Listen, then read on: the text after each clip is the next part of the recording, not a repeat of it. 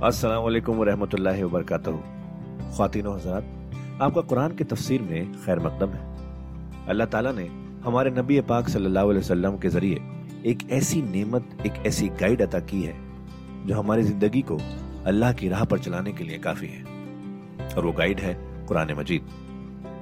हम सब ये तो जानते ही हैं कि कुरान पढ़ना कितना सवाब का काम है, कितनी नेकियाँ मिलती हैं, और हो भी क्यों ना अल्लाह के अपने अल्फाज जो है पर क्या हमने कभी ये रुक कर सोचा कि कुरान को समझ कर पढ़ने की भी ज़रूरत है? इसलिए हब हब पर आपके लिए लेकर आया है एक ऐसा पॉडकास्ट जो कुरान की तफसीर समझाने में मदद करेगा। इस पॉडकास्ट का नाम है तफसीर कुरान विद डॉक्टर इसरार अहमद। तो आइए हम सब मिलकर डॉक्टर इसरार के ज़रिए की गई इस कुरान की तफसीर को सुने और अल्लाह की राह पर चलने का वादा करें। आउज़बिल्लाहिमिनश्शैतानिर्रजीम बिस्मिल्लाहिर्रहमानिर्रहीम वलक़द सदक़कुमुल्लाहु वअदहु इस्तहुस्सूनहुम बिइज़्निहि हत्ता इज़ा फशिलतुम व तनाज़अतुम फिल अम्रि व असयतुम मिन बाद मा अराकुम मा तुहिब्बून मिनकुम मन युरीदु दुनिया व मिनकुम मन युरीदुल आखिरह सुम्मा सरफकुम अन्हुम लियब्तलियकुम वलक़द अफ़ा अन्कुम वल्लाजू फजल अलमोमिन सदक़ल्लाज़ीम पिछली नशस्त में एक बात नामुकम्मल रह गई थी। हजूर के इंतकाल के मौके पर मैंने जैसा कि आपको बताया कि फिर हज़रत अबू बकर जब तशरीफ़ लाए, उन्होंने फिर खुतबा दिया।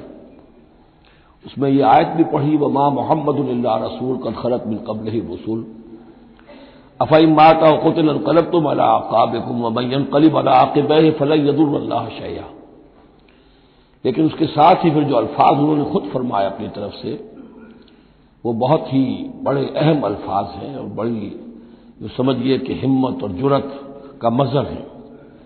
मन का न याबुदुल्लाह, मन का न याबुद मोहम्मदन फ़ैन मोहम्मदन कदमात जो कोई भी बंदगी करता था पूछता था मोहम्मद की, वो सुन ले कि मोहम्मद का इंतकाल हो गया, सल्लल्लाहु अलैहि वसल्लम।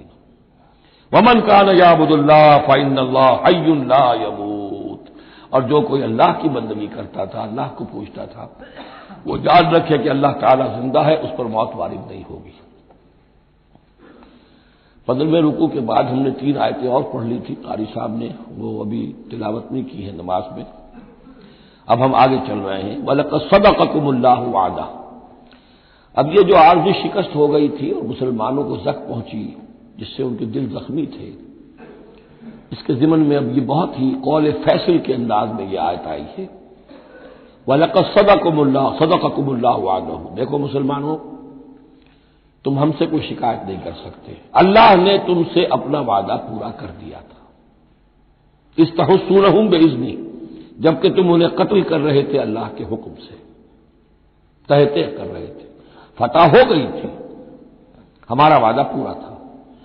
हत्ता इजा फशिल तुम व तनाजा तुम फिल अम्र व आसय तुम इमाद मारा को मातहिबोन यहाँ तक कि जब तुम ढीले पड़े, यहाँ ढीले का तर्जुमा कुछ और भी किया गया है, मेरे नज़दीक तुमने डिसिप्लिन को ढीला किया। नज्म जो है, समोतात, और समोतात में ज़ाहिर बात है कि एक ही शख्स की इतात नहीं होती। हजूर सल्लल्लाहु अलैहि की इतात भी फ़र्ज़ थी। और हुजूर ने किसी को अमीर मुकर किया, उसकी इतात भी फ़र्ज़ थी। आपने फरमाया, मन मन अतादी फ़कत अता अल्लाह जिसने मेरी इतात की, उसने अल्लाह की इतात की। वमन आसानी फ़कत असल्ला जिसने मेरी नाफरमानी की, अल्लाह की नाफरमानी की। वमन अता अमीरी फ़कत अतानी जिसने मेरे मुकर करदा अमीर की इतात की, उसने मेरी इतात की। वमन आसा अमीरी फ़कत आसानी जिसने मेरे नामजद करदा अमीर की, नाफरमानी की, उसने मेरी नाफरमानी की। तो अगरचे हुजूर के कौल की तो उन्होंने तामील कर ली थी कि हुजूर ने तो हमसे कहा था, फत, वो शिकस्त की सूरत में कि अगर हम सब भी अल्लाह की राह में कत्ल हो जाए, तुम देखो कि चीले और कौवे हमारा गोश्त खा रहे हैं, तब भी यहाँ से मत हटना। तो एक तावील हो गई थी। उन्होंने जानबूझकर हुजूर के हुक्म की खिलाफ वर्जी नहीं की। लेकिन खिलाफ वर्जी की है जो लोकल कमांडर थे, उनके हुक्म की। वमन आसा अमीरी फ़कत आसानी। ये है असल मामला इज्तमाही ज़िंदगी का, जब तक डिसिप्लिन जमात ना हो, समोतात जो है कसा हुआ ना हो, नज्म जो है पूरा ना हो। अब वो दर्जा बदर्जा होगा, फौज का एक सिपे सालार है, लेकिन पूरी फौज में फिर कोई दाहना बाजू है, मैसरा है, मैमना है, कल्ब है, पीछे है हरावल दस्ता है, हर एक का एक कमांडर है। अब वहाँ पर यह कि अगर उनके जो भी आकाम हैं, उनसे सरताबी होगी तो वो फौज जो है, फिर जो उसका अंजाम होगा वो आपको मालूम है। तो नज्म तो है एक जमात के अंदर, दर्जा बदर्जा जो भी निज़ाम समोतात है, उसके पूरे की पाबंदी करना हत्या फ़सल तुम जब तुम ढीले पड़ गए वह तनाजा तुम फिल अम्र, और अम्र में तुमने झगड़ा किया। वह असह तुम इम्बाद मारा को मातहबूर और तुमने नाफरमानी की, उसके बाद कि तुमने वो चीज़ देख ली जो तुम्हें महबूब है। मेरी तामील इस आयत के बारे में यह है और बाज उलमा ने तो खैर उसको बहुत पसंद किया है। बाज ने जो साहबा कराम से इतना कलबी लगाव नहीं रखते, उन्होंने कहा यह खाम खा को साहबा की वकालत करते हैं। मेरा यहाँ पर मौकफ यह है कि मिम्बाद मारा को मातहबून से मुराद माल गनीमत नहीं है। इसलिए कि माल गनीमत की तकसीम का कायदा जो है गजवा बदल के बाद हो चुका था। चाहे कोई शख्स कुछ जमा करे, ना करे, बराबर का हिस्सा उसे मिलेगा। यहाँ मिम्बाद को मातहबून से मुराद फतह है। और इसके लिए कुरान यफस बाजू बाजा, सूरह सफ की वो आयत वखुरा तो हिब्बू नहा नसर मिनल्ला व फतह करीब गोया के यहाँ बंदा मोमिन को दुनियावी कामयाबी को भी अपना मकसूद नहीं बनाना है। कामयाबी किसे पसंद नहीं है? मकसूद नहीं। मकसूद है अल्लाह की रजा जोई और अपना फ़र्ज़ अदा करना। मकसूद ये रहे बाकी कामयाबी हो, नाकामी हो, जो कुछ भी हो, अल्लाह की मर्ज़ी है, अल्लाह की हिकमत है, अल्लाह कब फतह लाना चाहता है वह बेहतर जानता है। तो यहाँ मिम्बाद मारा को मातहबून अक्सर नहीं समझा है कि इससे मुराद माल गनीमत की तलब में वो वहाँ पहरा छोड़कर चले गए। मेरे नज़दीक ये बात सही नहीं है। यहाँ पर मातहबून से मुराद फतह है। वलकत सबक कुमल्लावादह इस्तहसून बेज नहीं हत्यादा फशिल तुम व तनाजा तुम फिल अम्र वासै तुम इम्बाद मारा कुम मातहबून मिनकुम मयूरीद दुनिया तुम में से वो भी है जो दुनिया चाहते हैं दुनिया में कामयाबी हो जाए हमारा बोलबाला हो जाए हुकूमत हमारी कायम हो जाए बिनकुम मयूरीद दुनिया व बिनकुम मयूरीद आखिरा तुम में वो भी है जो सिर्फ़ आखिरत के तालिब है सुम सुम्मा सरफकुम अनहुम तो गोया कि तुम हमें तो हमसे शिकायत नहीं कर सकते कोई शिकवा नहीं कर सकते लेकिन जब तुमने ये काम किया हत्या फसिल तुम व तनाजा तुम फिल अम्र वासै तुम इम्बाद मारा कुम मातहबून उसके बाद फरमाया, सुम्मा सरफ अकुम अनहुम ले अब तलियाकुम फिर अल्लाह ने तुम्हारा रुख फेर दिया उनकी तरफ़ से। पहले तो यह था कि वो भाग रहे थे और तुम उनके पीछे उनका ताकुब कर रहे थे। अब वो उल्टा मामला हो गया कि अब तुम पीछे अपनी जान बचाने के लिए इधर उधर जा रहे हो। ले जब तलियाकुम ताकि तुम्हें और इब्तला में मुबतला करे, इम्तहान और ले तुम्हारा। वलकत अफान कुम लेकिन साथ ही मुआफीनामा भी है, अल्लाह तुम्हें मुआफ कर चुका है। जो भी खता हो गई है, जो भी गलती हो गई है, किसी से हुई है, अल्लाह ने माफ़ फरमाया।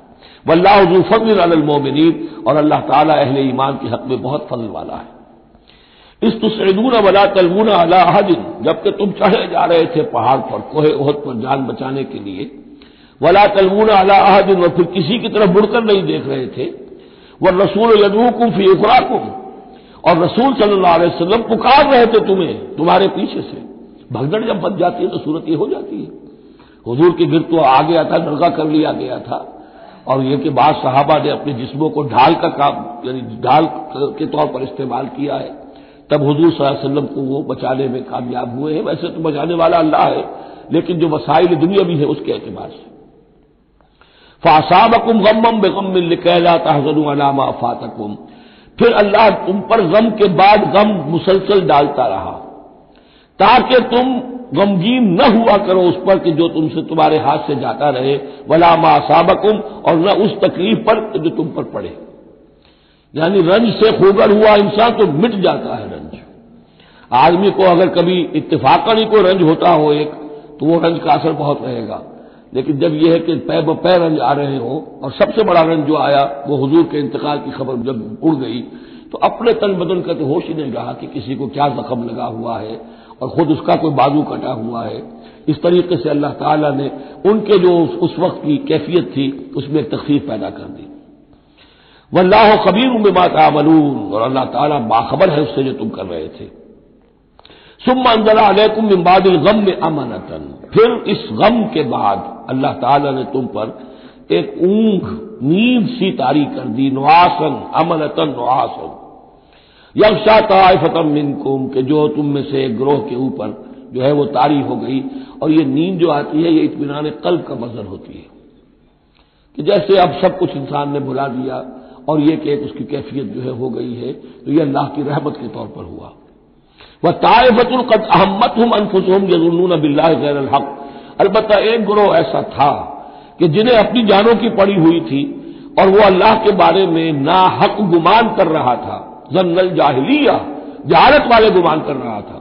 यानी अगर कोई बचे खुचे मुनाफिकीन भी रह गए थे अब्दुल्ला उबई के तीन से आदमियों के जाने के बाद, अगर कोई दो चार हों तो उनका हाल यह था कि उस वक्त उन्हें अपनी जानों के लाले पड़े हुए थे। जब यह कैफियत हो तो वो ऊँग कैसे आएगी? तो उनका तो हाल यह था कि उनके दिल में वसवसे आ रहे थे कि अल्लाह ने तो मदद का वादा किया था, वो मदद तो फिर झूठी हो गई। बात तो अल्लाह का जो है, अल्लाह की बात सच्ची साबित नहीं हुई जन्न जाहिलियत उनके दिमागों में पैदा हो रहा था। वह तायफतुल अहमत हम अनफुस हूँ उन्हें अपनी जानों के लाले पड़ गए। यजुनून बिल्लाह हक जन्नल जाहिलिया। वह अल्लाह के बारे में गुमान कर रहे थे नाहक, क्योंकि जाहिलियत का गम था। यकून हल्लना मिन नम्र बिन शय। और वो कह रहे थे कि हमारे लिए भी कोई इख्तियार में हिस्सा है या नहीं? हो सकता है ये वो लोग हों जिन्होंने उस वक्त भी मशवरा दिया था कि जैसे हुजूर की राय थी कि मदीने के अंदर ही महसूर रहकर जंग की जाए। हमारी बात नहीं मानी गई। तो हमारा भी कोई अख्तियार है कि नहीं? सारी बात मोहम्मद की चलेगी, सल्लल्लाहु अलैहि वसल्लम। ये भी जमाती ज़िंदगी में होता है इंसान जो है पसंद नहीं करता। हर शख्स चाहता है मेरी बात भी हो, मेरी बात को भी माना जाए, मेरी राय जो है वो भी चले।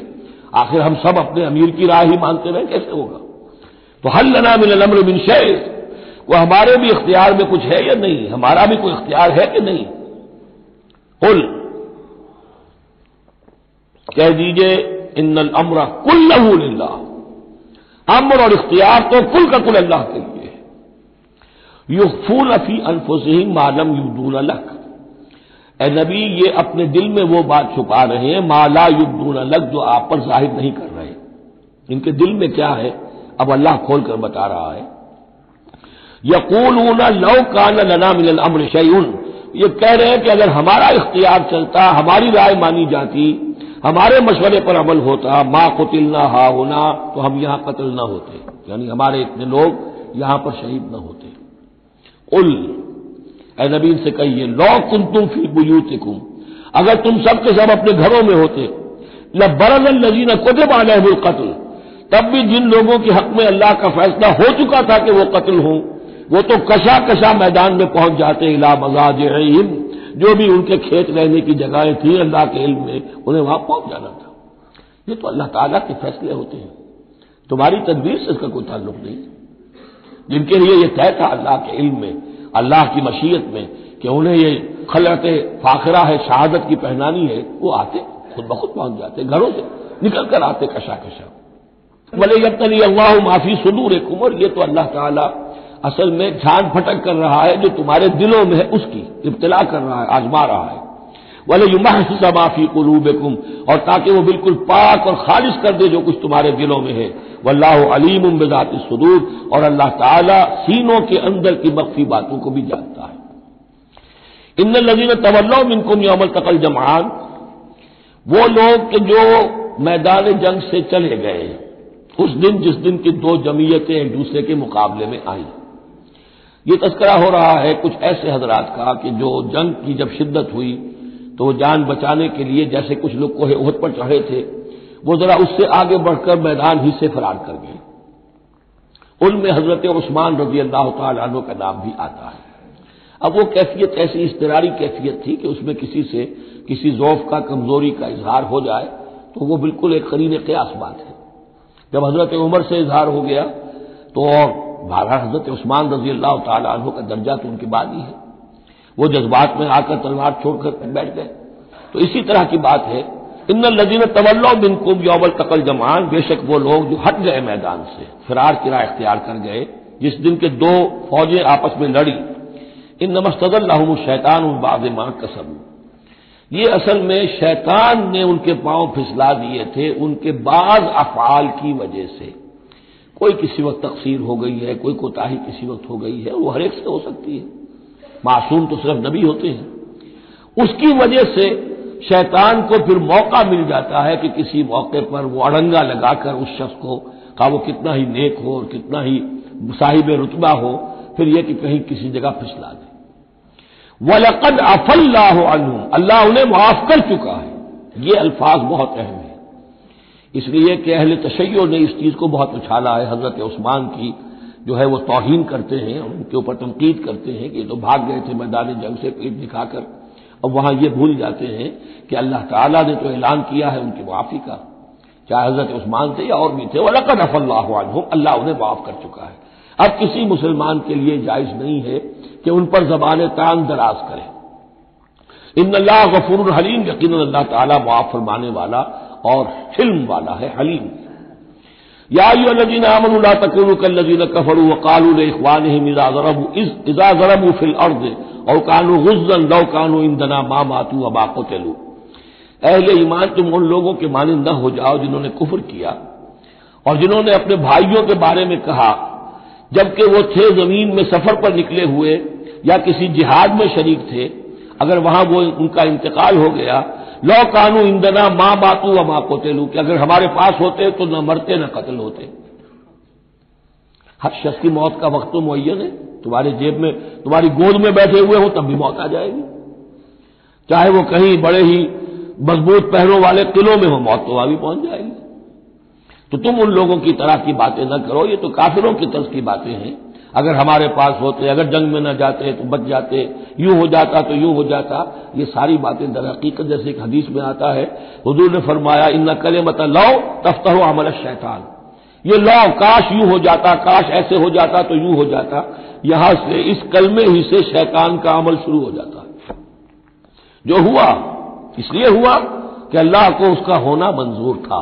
उसकी हिकमतें उसे मालूम आप उसकी हिकमत का अहाता नहीं कर सकते। याजीन आमनु, ला तकून कल्लजीन कफरू वकानू इखवान इजा जरमू फिल अर्द औकानू गुजन लौ कानू इंदना मा मातू अमा कोतलू यज अल्लाह का हसरत फ़ी कुलूब ये तो अल्लाह ताला उनके दिलों में हसरत की आग जला देता है, ये भी गोया कि उनके कुफर की सजा है। वल्लाह यो ही उम्मीद और देखो अल्लाह ज़िंदा रखता है और वही मौत वारिद करता है। वल्लाह बिमा ताबलून बसीर, और जो कुछ तुम कर रहे हो अल्लाह उसे देख रहा है। वला इन कोतिल तुम फ़ी सभी अगर तुम अल्लाह के राह में कत्ल हो जाओ और मुत तुम, या तुम्हारा वैसे ही इंतकाल हो जाए, मौत आ जाए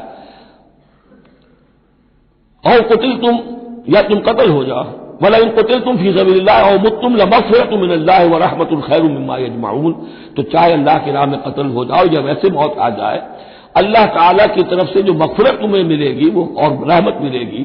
वो कहीं बेहतर है उन चीज़ों से जो तुम जमा कर रहे हो। और दस साल जी लेते तो क्या कर लेते? और कुछ जमा कर लेते? अल्लाह ताला ने शहादत की मौत दे दी, इससे बड़ी और तुम्हारे लिए शहादत कौन सी होगी? वलाई मुत्तुम और कुतुल तुम ला तो शरून और चाहे तुम, तुम्हें बिस्तरों पर मौत आए, चारपाइयों पर जान निकले, और चाहे तुम कत्ल हो, हर हाल में तुम्हें बहरहाल अल्लाह की जनाब में जमा कर दिया जाएगा, घेराव करके तुम्हारा वहाँ ले जाया जाएगा। आखिरी मंजिल तो वही है। फ़र्क क्या है कि बिस्तर पर पड़े हुए दम तोड़ रहे हैं? या ये कि मैदान जंग के अंदर शहीद हो गए? फबिमा रहमत मिनल्लाहम ये आज भी बड़ी अहम है सूरह मुबारक की इज्तमाही ज़िंदगी, जमाती ज़िंदगी। जो भी अमीर हों, साहिब अमर हों, जिनके पास जिम्मेदारियाँ हों, उनके तहत उनके साथी हैं, आखिर वो इंसान हैं, उनके भी जज्बात हैं, उनके भी एहसास हैं, उनकी इज़्ज़त नफ्स भी है, उनके साथ नरमी की जानी चाहिए, सख्ती नहीं। कोई मुलाजिम है, मुलाजिम के साथ आप सख्ती कर सकते हैं। लेकिन ये तो वॉलेंटियर्स है जो भी आया है, जो भी हजूर के साथ था, कौन था? वो कोई तनख्वाह याफ्ता सिपाही तो नहीं था। वो कोई मर्सनरीज तो नहीं थे। ये लोग आए हैं, ईमान की वजह से आए अब भी कोई जमात है, दीनी जमात बनी है तो जो भी लोग उसमें काम कर रहे हैं तो वो जो साथी हैं, उनके साथ, उनके उमरा को नर्म रवैया इख्तियार करना चाहिए। फबिमा रहमत मिनल्ला तो ये तो अल्लाह की रहमत की बात है। अल्लाह की रहमत का मजर है, नबी कि आप इनके हक में बहुत नर्म हैं। वलौकुन का फजल गरीज कल्ब, और अगर होते आप तुंद खू और सख्त दिल, लल फब्दू मिन हौलिक तो ये आपके इर्द गिर्द से मुंतशिर हो जाते आपको छोड़कर चले जाते कोई कारवां से टूटा, कोई बदगुमा हरम से, कि अमीर कारवां में नहीं खुए दिल नवाजी। लनफू मिन हौलक, मिन हौलिक फाफान हम अब चूँकि इतनी बड़ी गलती हुई थी, बहुत बड़ा चरका लग गया था मुसलमानों को हजूर से कहा जा रहा है, अपने इन साथियों के बारे में भी अपने दिल में मैल मत आने दीजिए। गलती हो गई है, कोताही हो गई है। अल्लाह ने माफ़ कर दिया है फाफवान हूँ तो आप भी उन्हें माफ़ कर दें। आम हालात में भी माफ़ करते रहा करें। बस तकफिर लहूम, जो खता हो गई या हो जाए, उस पर इस्तफार किया करें इनके लिए।